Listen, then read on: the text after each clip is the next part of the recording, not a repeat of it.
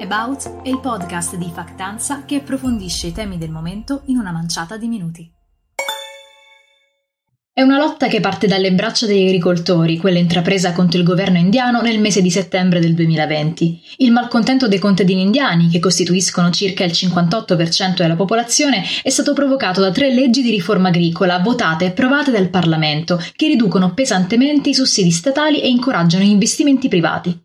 Queste leggi, che regolano stoccaggio, commercializzazione e vendita dei prodotti agricoli, sono orientate a una liberalizzazione del mercato, ovvero permettono a contadini e commercianti di vendere e acquistare prodotti senza vincoli di prezzo. Ma prima di queste leggi i beni venivano invece scambiati solo sui mercati regolamentati dallo Stato e questo permetteva agli agricoltori più poveri di vendere i propri prodotti ad un prezzo dignitoso al settore pubblico, il quale poi le rivendeva alla popolazione in difficoltà.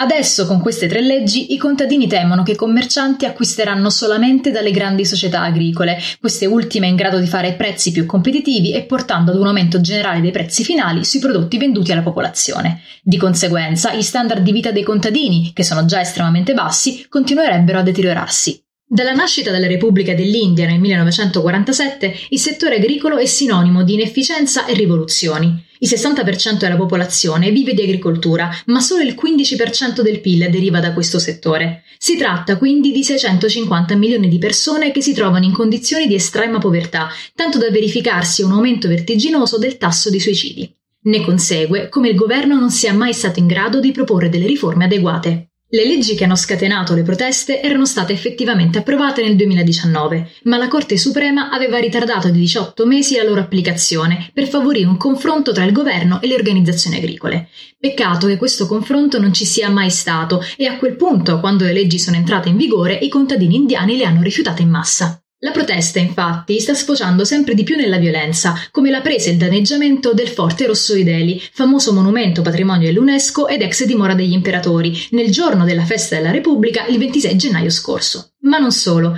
i manifestanti sono stati isolati e barricati dalla polizia indiana, assieme all'ordine di disattivazione di Internet in tutta l'area. Inoltre, anche Twitter ha portato delle censure. Il social ha infatti disattivato diversi account collegati ai manifestanti su espressa richiesta del governo indiano. Il controverso rapporto tra social e politica riporta in auge un tema molto attuale. È giusto che i social network abbiano un potere così grande e privo di regole? Questo caso risulta emblematico. Ponendo in atto il ban, poi ritirato, Twitter ha difeso l'India dallo scoppio di violenze sociali o ha impedito la protesta da parte degli agricoltori? Nel frattempo, nonostante le organizzazioni agricole e gli stessi contadini che hanno sempre agito pacificamente condannino le violenze, la protesta prosegue e assieme a lei la povertà.